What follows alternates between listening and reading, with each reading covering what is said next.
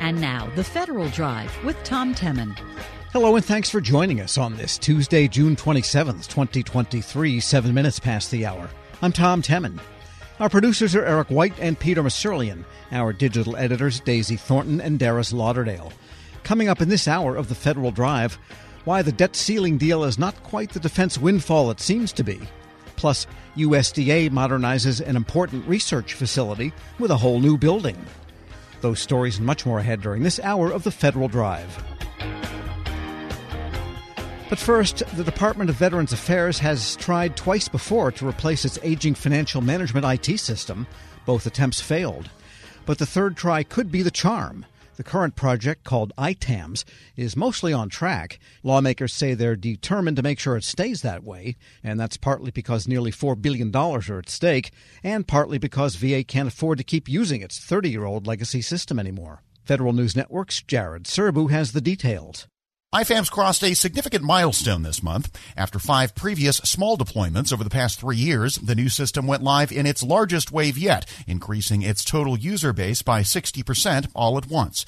Terry Riffle, VA's Deputy Assistant Secretary for Financial Management Business Transformation, says the system now has 4,700 users. IFAMS users have collectively processed over 3.5 million transactions, representing almost 10 billion in Treasury disbursements. IFAMS is stable, achieving over 99.9% uptime. It was also the first time VA went live simultaneously with both the finance and acquisition components of IFAMS, which demonstrates IFAMS is a viable solution capable of becoming the next generation financial and acquisition solution for VA.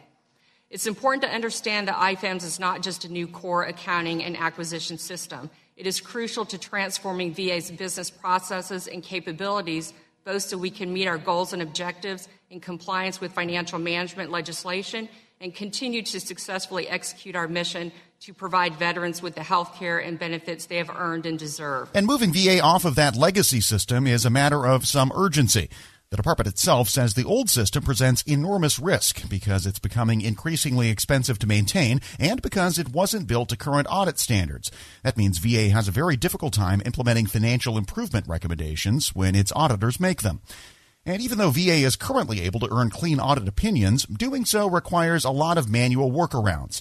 Nick Dahl, VA's Deputy Assistant Inspector General for Audits and Evaluations, says the material weaknesses auditors are reporting tie directly back to the inadequacies of the current system. Continuing with uh, material weaknesses would be likely. They'd still be doing the manual workarounds for certain things. I, I would say, bigger picture, you, you have to look at it that VA recognized the need to replace FMS more than two decades ago. They weren't successful with core FLS or FLITE. They're now working with IFAMS. I would say that, you know, if this system is not successful, how, how much longer will it take to get a modern system? How much effort? How much financial resource? So I'm very hopeful that IFAMS is going to be successful um, because obviously we're dealing with a system that, that's 40 years old and it's not meeting the needs.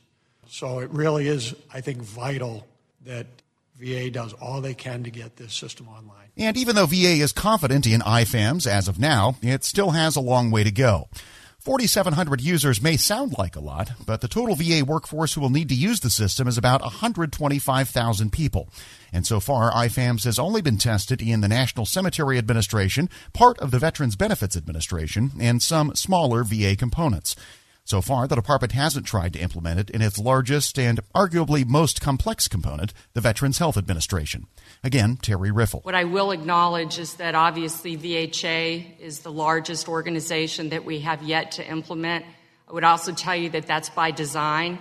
We want to make sure that we're addressing any improvements that we need to make with our deployment strategy before we tackle VHA and also the complex programs that VBA has remaining. Uh, those obviously would impact veterans in some way if we don't do them correctly.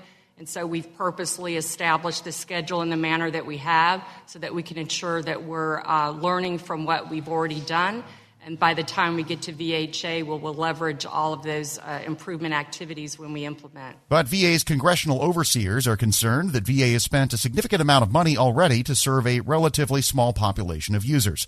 The department has put about a billion dollars into IFAMs so far. Meanwhile, its total life cycle cost estimate has grown to about $7.5 billion.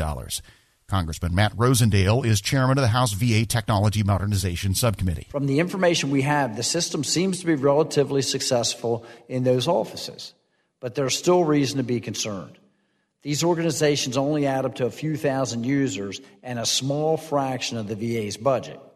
Implementing the IFAMs in the major organizations like the Veterans Health Administration and the big spenders within the Veterans Benefits Administration keeps getting pushed out and now it's not scheduled for a rollout until 2024 and beyond. And Riffle says there's no way to guarantee the program won't undergo more cost growth between now and the late 2040s, when IFAMS is expected to reach its end of useful life. Um, what we will tell you is that based on the methodology that we're using to deploy, uh, there will be instances from time to time where we find for example, a new interface that wasn't originally identified. As you can imagine, in VA, we're doing constant modernization across the enterprise.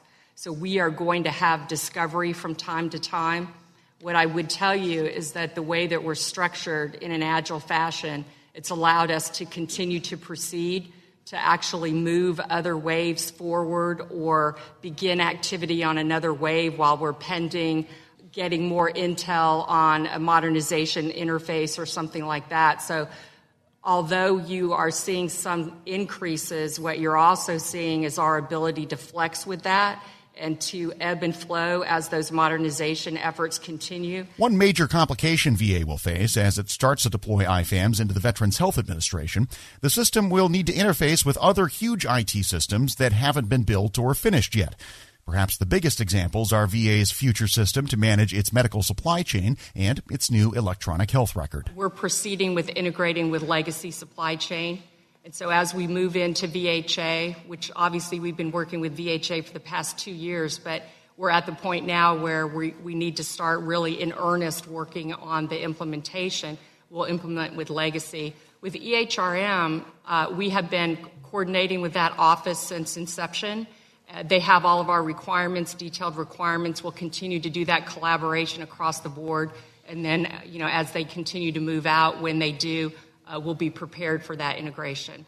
It allows me to integrate with what's available right now as I'm going to implement at a site, and also understanding that when the enterprise supply chain solution becomes available, we'll pivot and we'll actually integrate with that future solution. We know we need to do it, but in the interim, we're going to integrate with what's available right now so we can proceed. Jared Serbu, Federal News Radio, part of the Federal News Network. Check out Jared's story at federalnewsnetwork.com. Still to come, USDA modernizes an important research facility with a whole new building. This is the Federal Drive with Tom Temin here on Federal News Radio, part of the Federal News Network.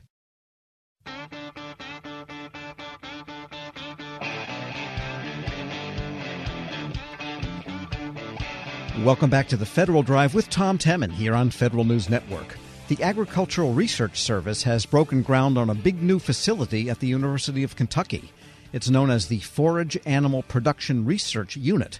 For what it's all about, what's going to happen there, we turn to the ARS research leader for forage animals, Michael Flythe. Mr. Flythe, good to have you with us. Good morning, Tom.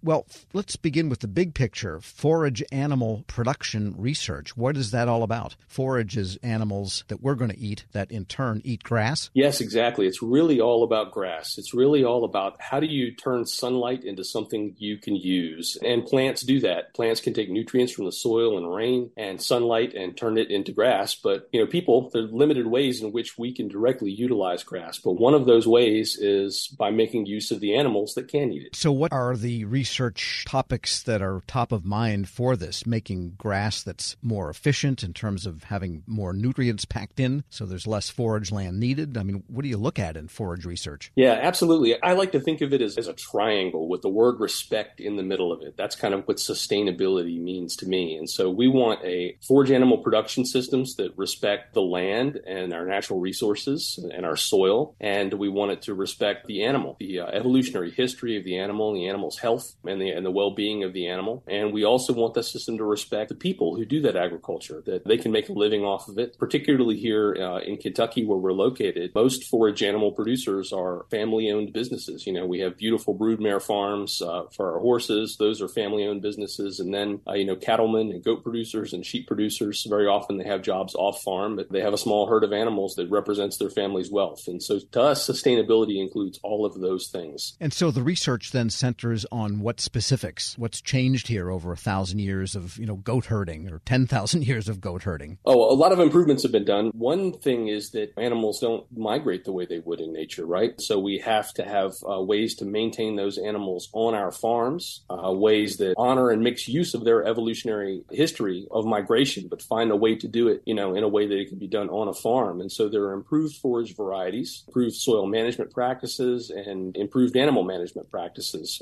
One of the issues that we have that we can face is drought. Here in Kentucky, many, many decades ago, they discovered a grass called tall fescue that's very, very drought resistant. And one of the reasons it's so drought resistant is because it has fungal endophyte, a fungal partner, a symbiont that lives inside of the grass and makes it very resistant to pests and very hardy and drought resistant. But the problem is, is it also makes it toxic to the animals, and we didn't know that until we had spread fescue all over the country. Wow. It's a great turf grass, but animals have problems related to it. And so one of the things that our unit does is work on solutions to that fescue problem. Right, so that a grass that can be grown and regrown and regrown in the same place with a minimum of water that can still feed the animals over and over again, basically on a given farm. That's the big challenge. Yes, exactly. And do it in a way that that grass is not susceptible to insect pests and diseases and things like that, but also doesn't hurt the animal. This one in particular, the fungus makes a toxin that impedes the animal's blood flow. They can't get blood out to the extremities, which becomes a problem for heat dissipation. So they can become very, very hot when it's not hot, and you'll see them standing in the water or standing under the shade and not eating, and it looks like they just don't feel very good. Uh, so we've come up with improved forage varieties that don't have that toxin, but then also ways to reverse that toxicosis when those animals are sick. Interesting. We're speaking with Michael Flythe. He's a research leader for the Forage Animal Production Research Unit, part of the Agricultural Research Service. Now, this new center at the University University of Kentucky. What is that all about? It's a huge building that's under construction now. What will happen there? It is a partnership between the USDA's Agricultural Research Service and the University of Kentucky. Our researchers have been on the ground here at University of Kentucky for almost two decades now, but we haven't really had a home. We've been living in University of Kentucky facilities and working with their faculty members who help us with our projects, but we're spread out all over campus. And so this is going to put us together in one state of the art facility. You know, Tom, one of the key things about science or, or anytime you're working together with people is having them together in a place where they can collaborate and sharing a coffee pot. So many great scientific ideas come from people standing around the coffee pot. And so uh, you can increase the rate of these happy accidents in science just by having people working together. And so the building is going to be laid out in a way so that university researchers or USDA researchers be side by side when they're working on the same projects rather than separated by which institution they work for. We're going to let the science, and we have let the science design uh, drive the design of the building. And will there be facilities there that a animal can eat in, and that you can grow grasses in, and this kind of thing? And will there be kinetic type of lab activity there? Uh,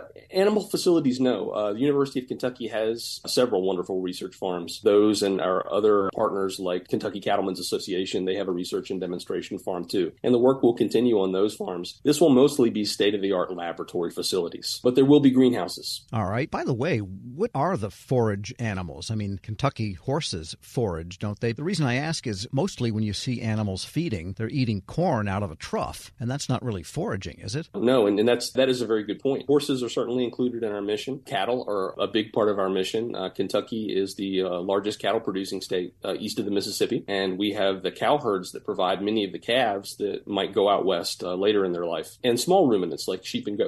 Right. So, what is that whole issue all about then? Because the corn versus grass question is an ecological question, it's an animal welfare question, it's a resource question. Where is that all heading? Just out of curiosity. Very astute, Tom. Yes, absolutely. Uh, corn is uh, other cereal grains are, are, are, a great way to get calories into an, an, animal, but ruminant animals like cattle and goats, that's not what they evolved to eat. It's um, a much more highly digestible, and sometimes it does cause cause health problems for them. And And that's one of the parts of, of our mission is finding the best way to finish these animals on forage on a diet that they were evolved to consume. This is a really in the weeds question, no pun intended. But when they're eating corn, do they also chew their cud, or is that a result of eating forage, grass? They do, but there is there is a response to having longer stemmed material. You're talking about ruminants that chew their cud, and so that's that they'll bring up a bolus of material that they've already swallowed and chew it some more. And really, that's to make surface area for their bacteria. And so the first chamber of a ruminant's digestive tract is called the rumen, and essentially it's a big fermentation vat, and it allows them to get calories out of materials that we couldn't get calories out of, like fiber. So a human needs fiber, and fiber goes out the same way that it came in, and that's part of the reason that it's important to you. But a ruminant can break that down. It's not really the animal that's doing it; it's their bacteria that's doing it, and so they make surface area for their bacteria by bringing it up to chew again. And yes, the the longer stemmed material does stimulate them to bring that up and chew it some more. Interesting. And how did you come to this type of work? Because it sounds like you have a real passion for it. It's not just a job, is it? No, I, I do. I love it. I, I raise goats uh, at home as well as working with, with ruminants and horses at work. And uh, it is a real passion. It gets under your skin. It came from my graduate advisor. I, I came to agriculture through biology. He, he was a dairyman and also a USDA scientist like me. He's the one that inspired me to work for, for USDA and really kind of ignited my, my passion for agriculture. And the research that is done then in your unit and throughout ARS, eventually this gets promulgated as advisory information for farmers, right, to improve operations? Yes, absolutely. And it's a two way street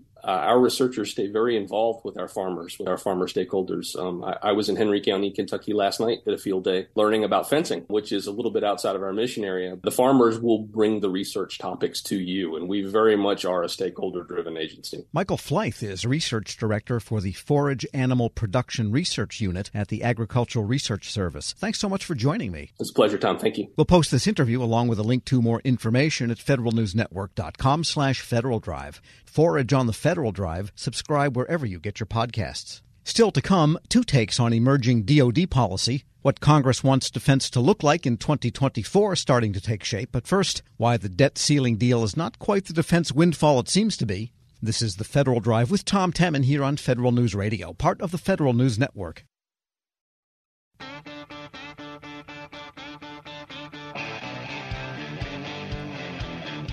Welcome back to the Federal Drive with Tom Temin here on Federal News Network. Nobody loved the deal Congress worked out to raise the debt ceiling, but it did avoid default and gives a spending blueprint for fiscal 2024. It's not quite the defense bonanza it appears to be, according to my next guest. Elaine McCusker is Senior Fellow at the Conservative American Enterprise Institute, and she joins me now. Ms. McCusker, good to have you with us. Hey, thanks for inviting me. And we should point out you are also former acting comptroller of the Pentagon, so you know whereof you speak here. But let's begin the review of the defense budget specifics that were in that debt deal? Yeah, you know, I think there's both good news and bad news for defense in the budget agreement. The caps are too low, and the provision on continuing resolutions is even worse. But I'll start with a little bit of good news here. First, the agreement, I think, is good in three key ways. First, it demonstrated that compromise on complicated issues is still possible. We knew back in January when the debt limit was hit that Treasury and Treasury started using their special measures to juggle payments and cash that we would need action on this issue. Yet nothing nothing really happened to do anything about it for months. And I think, you know, we have seen a high and increasing level of acrimony and at times even a lack of professionalism on the part of our leaders. So the fact that the White House and Republican House leadership reached a deal that was then passed and enacted, I think is just good news in and of itself. It saved the country from reputational, economic, and national security damage. That reputational thing is kind of important right now because in a lot of domains, we're probably not showing our best side you might say, this decade? No, I think you can say that, you know, this whole situation was somewhat embarrassing and bordering on disgraceful that, you know, we would not be able to have our house in order to this degree. And I think, you know, we were risking a lot of economic and national security damage as we did the run up to almost defaulting on the debt limit. So reaching a deal in and of itself was a good thing. The deal removed the arbitrary, in my view, damaging and irresponsible link between defense and non defense spending. This link could resurface, and it probably will, but it was important, I think, to acknowledge getting rid of it as a good thing. Defense is the only mandatory and exclusive job of the federal government, so it should not be a priority. It should be the priority. And yet defense is only 12% of budget uh, federal budget outlays. And budgets, they should also be based on requirements. So what is needed to carry out directed missions of a department or agency and not on some sort of politically driven parity, which is what we've really been seeing since at least the Budget Control Act era. Right. And so it's 50 50 on the so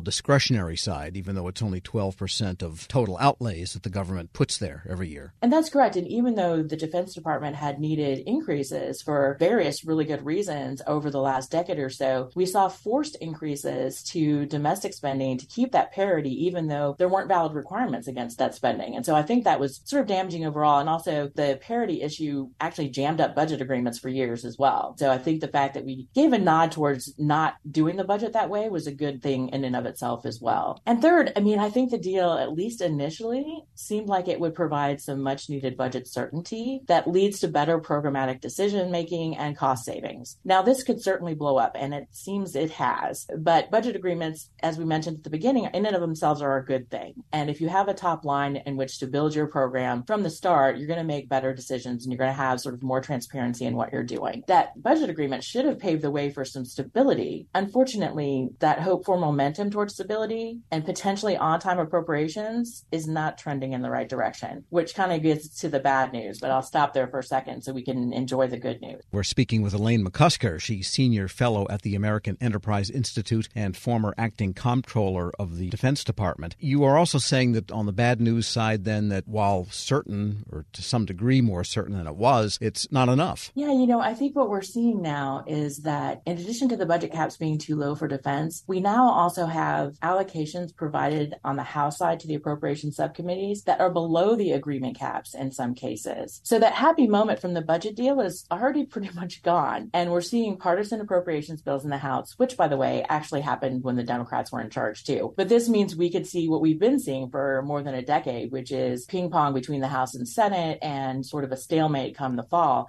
which I think increases our chances for a long term continuing resolution. Congress has only done its job in passing on time appropriations bills before the end of the fiscal year three times in the last 47 years. So I think that's, you know, sort of important note that, and one of the reasons I thought this was positive, maybe this would be one of those years. Congress kind of recognized the damage of continuing resolutions by actually putting a provision in the budget deal that imposes a penalty if a continuing resolution goes beyond the end of the calendar year. Unfortunately, that penalty is the equivalent of shooting the hostage Sure. Not put the penalty on those who need to take action to pass the bills, Congress. It penalizes those who can't do anything about it, the federal departments and actually the taxpayer. Right. And in your experience, when funds do come through late, as they basically always do, even though people pretend that there's a start of a fiscal year and it's all fresh and clean, but the agencies are on that CR, what is the practical effect of that in your experience inside the Pentagon and the armed services? Yeah, there's a lot of immediate and long term effects. And I think it's interesting that we're already hearing conversations about government shutdowns. It's mid June. We don't usually hear about that kind of thing until September. I see the continuing resolutions having five basic impacts on you know, the military and our national security. First, funding is not enough. And I think even if this were a normal year, which it's not going to be, the Department of Defense would lose about $180 million a day starting October 1st under a continuing resolution. Second, funding is not in the right account. And so we're really using last year's priority priorities and strategy and programs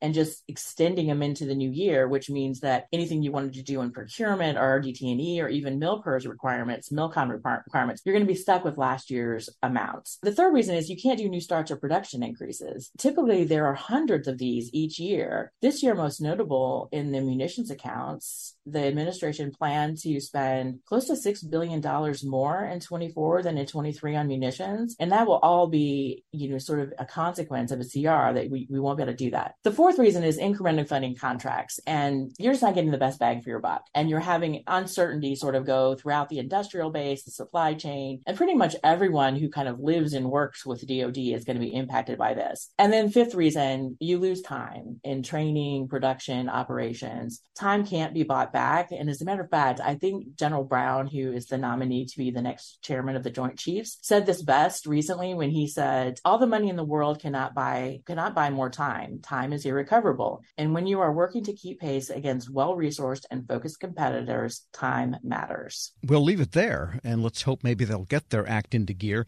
Elaine McCusker is Senior Fellow of the American Enterprise Institute. Thanks so much for joining me. Thank you. And we'll post this interview and a link to her analysis at federalnewsnetwork.com slash Federal Drive. Subscribe to the Federal Drive wherever you get your podcasts. Still to come, what Congress wants for defense to look like in 2024 is starting to take shape. This is the Federal Drive with Tom Temin here on Federal News Radio, part of the Federal News Network.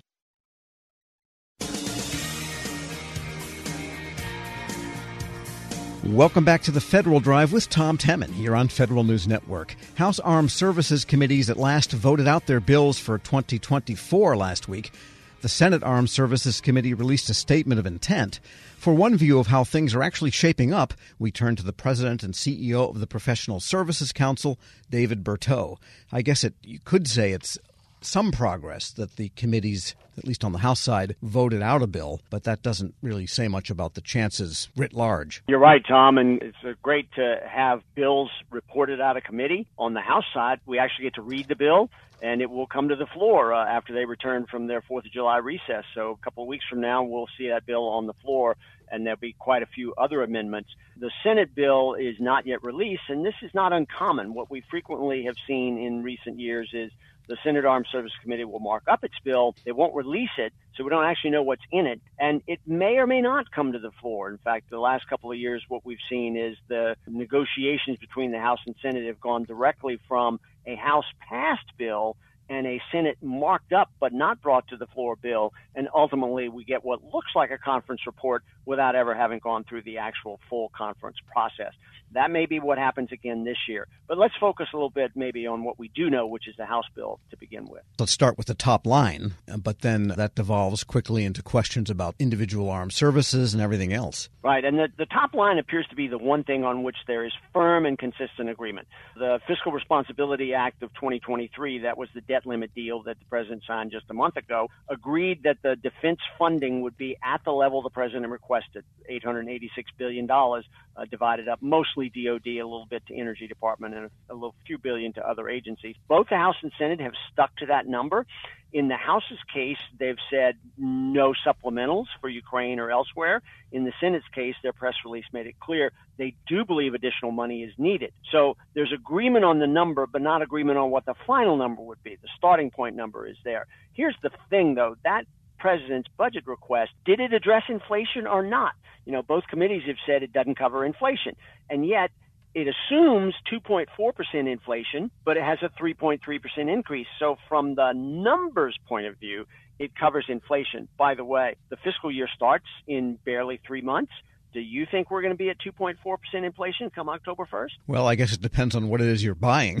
some things are uh-huh. flat price, but some things they're buying are going up. Some things they're buying are going up. The biggest thing that's going up, though, is embedded in that, and both the House and Senate went along with this, is a pay raise of not 2.4% to cover inflation, but 5.2% for both military and civilian personnel. And both the House and Senate have approved that. By the way, there's no pay raise in there for contractors, even though obviously they suffer from the same uh, inflation pressures as the government employees do. Right. So the squeeze has to pop out somewhere, and therefore uh, that would be in the procurement accounts. Right. So for DoD to absorb a 5.2% pay raise, and that's you know comes out to 35 to 40 percent of the entire DoD budget is going to pay in benefits for uh, military and civilian personnel.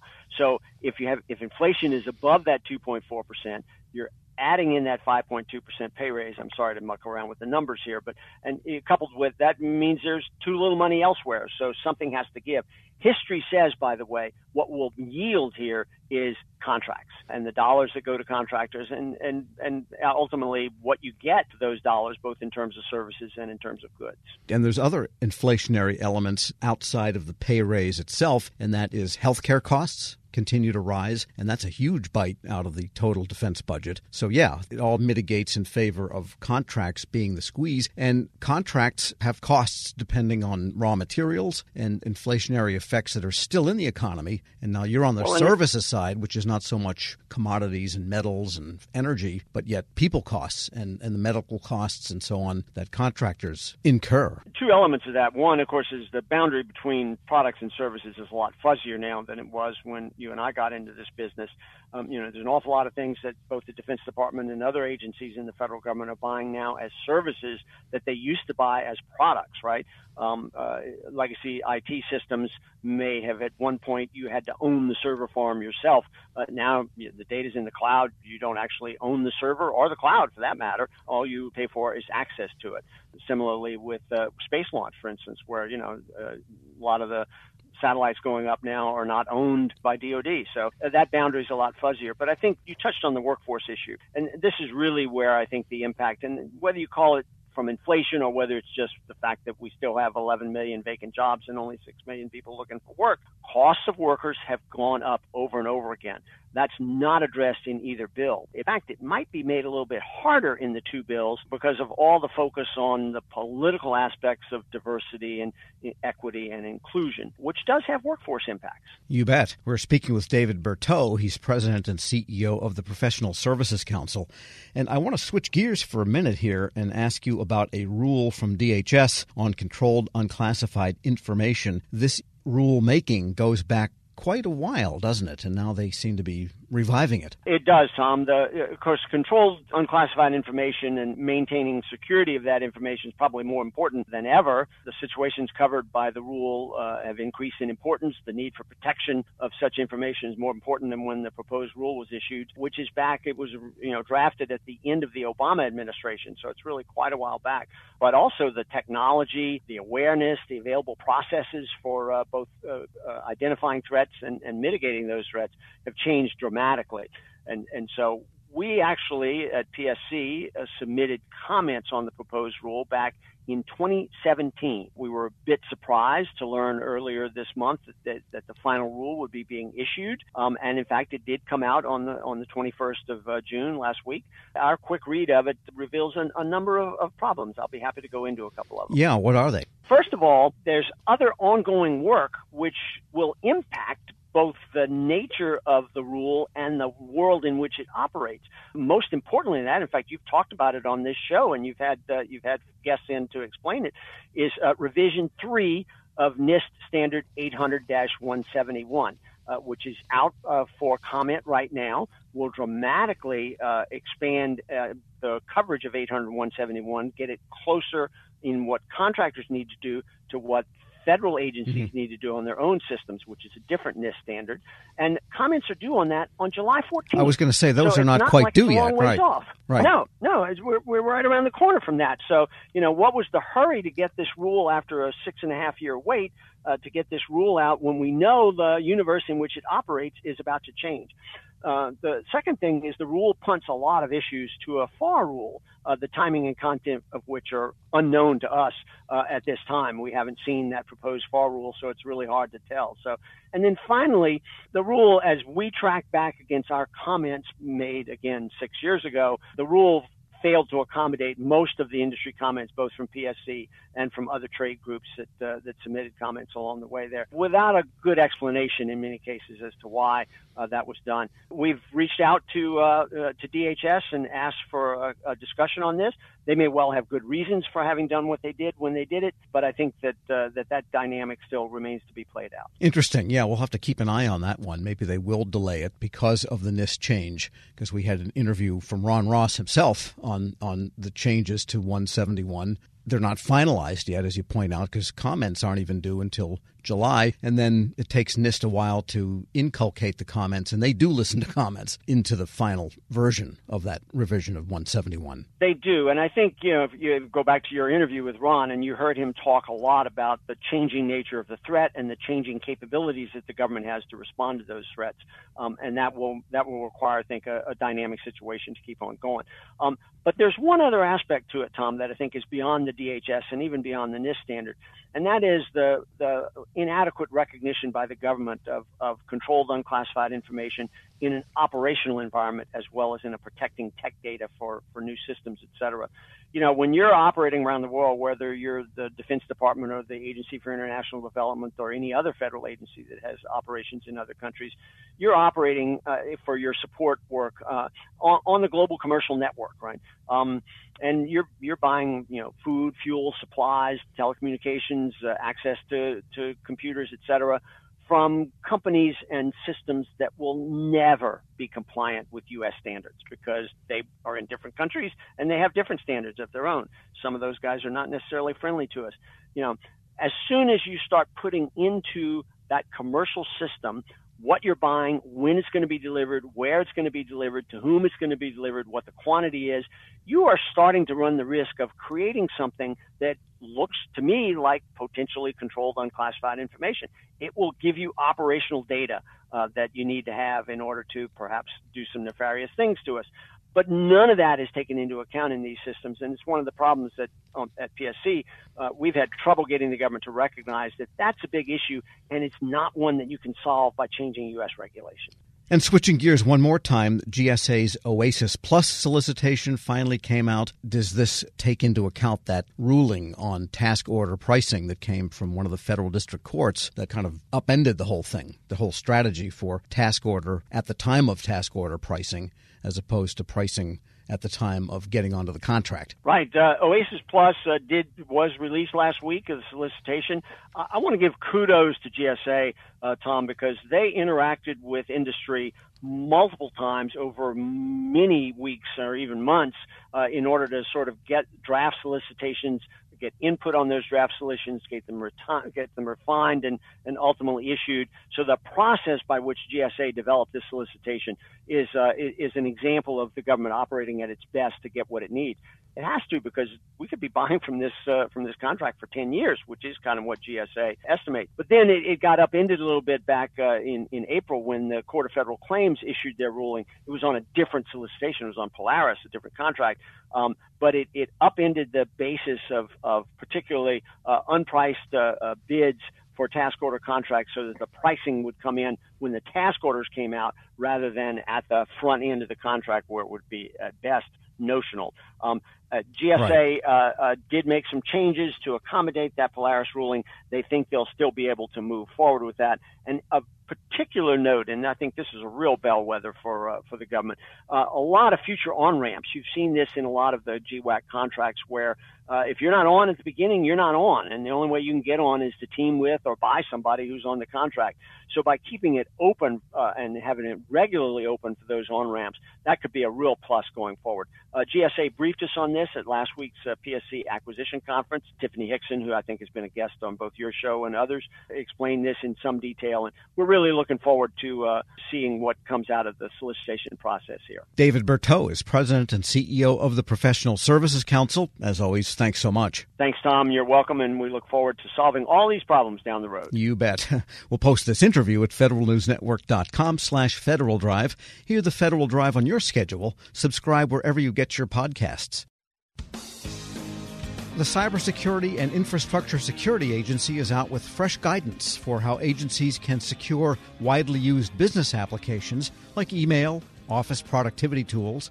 CISA hopes to help agencies develop better visibility into both the cyber threats and the security gaps lurking on those networks. For more, Federal News Network's Justin Doubleday spoke with CISA's Cyber Shared Services Manager, Chad Poland. Both of these products are part of the, the SCUBA project, which is the Secure Cloud Business Applications Project. SCUBA is a, a service within the CISA Cybersecurity Shared Service Office, CSSO, and it's really all about providing guidance, resources, and tools to help federal agencies secure their cloud business applications.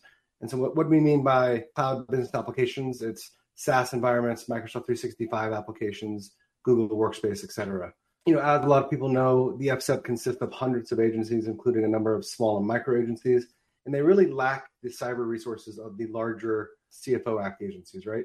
So we're trying to provide actionable guidance that helps these organizations secure their environments. And one thing I, I really think is really unique and, and really awesome about these products is that although they were originally targeted and tailored for the federal environment, they're available for anyone to use. So organizations, state, local, tri- uh, tribal territory partners, private organizations can leverage these same products to secure their own entities.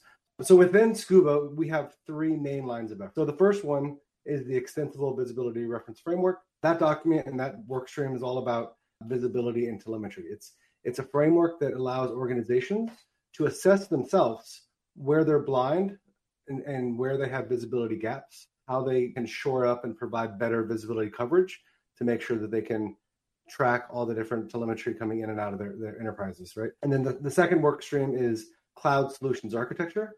First document out of there was the technical reference architecture, which I look as like the Scuba foundational document. It really sets the stage for everything else that comes out of Scuba. It talks about how to secure cloud environments in a very vendor agnostic approach. And it talks about a lot of the themes. We talk about visibility and logging, talks about ICAM, uh, talks about the secure configuration baselines, which is a good segue into the third work stream, which is the development of secure configuration baselines. One is for Microsoft 365 that we released for public comment out back in October of last year. Uh, and then the second one is Google Workspace, which we will be releasing later this summer.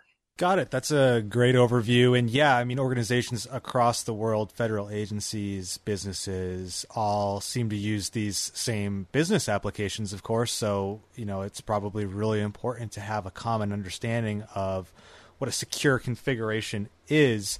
You know, CISA has been testing out these concepts with agencies as they were finalizing these products. Can you kind of talk about how those tests went, what you learned, how, how they're going to continue to be used practically going forward. Sure. So, you know, first out the gate for the secure configuration baselines, which A, were number one, developed very heavily by what we learned through the technical reference architecture. We developed a number of internal test environments to test those configurations, do conformance testing, do pen testing using our vulnerability management testers. And then we're also looking at developing visibility maps. So with the EVRF being released, we're also releasing our first two workbooks, and one is for Microsoft and one's for, for Google Workspace. So that's a pretty exciting thing that we're, that we're doing, and we're basically giving organizations the ability to now do their mapping internally on those to see where they have visibility gaps. So, additionally, for the baselines, which has been a multi month process, is we're, we're actually piloting the Microsoft 365 baselines and the associated assessment tool called Scuba Gear with 15 federal agencies. So we have large agencies, we have small agencies, and we're working with them on their implementation of those baselines, their feedback on specific control statements, and their feedback on the tool and, and how it's being used. But also the, the nature of our tool being hosted on GitHub, we're getting a lot of industry partners looking at the tool, providing us valuable feedback to date, I think we've had over 1,700 downloads, which is pretty phenomenal since it's not even a version one yet. Got it. And then, since these documents were in draft for the past year, you've also been garnering feedback. Can you talk about what kind of feedback you got and how that played into the final products that are being released this week? We originally released them for public comment in April of 2022. And what we do with whenever we release documents like this is we really want to have a conversation with industry, with our federal agency partners, and get their feedback on uh, implementation, on things we may have missed.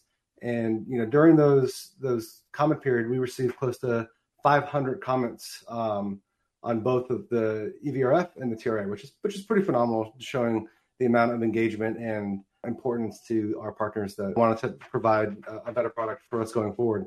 And another really interesting thing is the comments, they were from private industry, from federal agencies, and also some state and local agencies also provided valuable feedback. So it's a it's a whole breadth of of people who you know participated and commented and provided valuable feedback for these. And so both of these documents are written in plain English. I think a lot of folks could really understand what they are. At the same time, they're you know not short. What are some of the main highlights or takeaways, the main you know considerations or standards or what have you that you'd want folks to be looking for in both of these documents and how they should be configuring these widely used applications. A, thank you on noticing the, the plain language writing of the documents. I, I think it, you know we, we go to great pains to make sure that the guidance and resources um, that we produce can be implementable, and that means that anyone who reads them can understand it and kind of internalize and, and follow the instructions. So I'm glad we hit the mark there. One of the big themes that came out of the, the TRA and in the comments, and one of the things we really spent a lot of time rewriting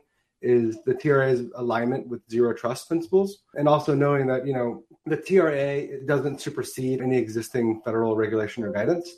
It actually aligns very nicely to OMB Memo 2209 uh, and also our CISA Zero Trust Maturity Model that we just released 2.0. Uh, but you know, like mirroring and making sure that alignment is very clear was very important when we re- revised the TRA. Uh, so you know that one for that, and then for EVRF, there was a lot of comments around uh, use cases. You know, how is CISA going to use EVRF? How can organizations integrate this new framework into their own work streams? So we took a lot of effort to really articulate that. And so, a number one, that organizations know how CISA is going to use it, and how it maps to our operational visibility, and how it maps to M2131, and how organizations can use it so they can figure out their gaps and visibility. But the cool thing I'll mention for EVRF is that we're also developing a tool that will be available here shortly in the next couple months that will allow agencies to, in a more automated fashion, develop these visibility heat maps, and so they can quickly and easier, you know, do their assessments and see where their where their gaps are. And then one concrete consideration that I wanted to ask about here is the importance of logs. I think was really highlighted in the aftermath of the SolarWinds incident from a couple years ago, and I'm just wondering if both of these documents really emphasize the importance of logging for federal agencies and how they should be doing that within these environments. Yeah, I mean, and you, you hit it right on the head is, is logging is instrumental to knowing you know when an adversary is in the environment and after they get out how they got in and where they moved around. And you look at all the themes through all of our documents not just the tra which has a, a big chunk on logging telemetry and visibility. You have evrf which is all about giving organizations a tool so they can find out where they're blind. You know, a nice analogy that we use in the EVRF document is kind of that 2D overlay of, like, say, a house with a fence. And if you put a camera in one corner, you can see XYZ. And then if you double that, that coverage with another camera, you increase your visibility coverage.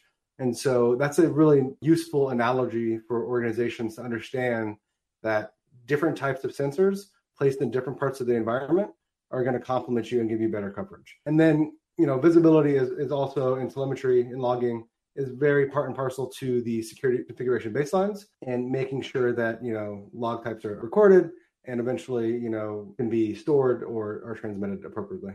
Chad Poland, Cyber Shared Services Manager at the Cybersecurity and Infrastructure Security Agency. Speaking with Federal News Network's Justin Doubleday. Check out Justin's story at federalnewsnetwork.com. This is the Federal Drive with Tom Temin. For the latest updates, stay with federalnewsnetwork.com or follow us on Facebook, Twitter, and LinkedIn. I'm Tom Temin.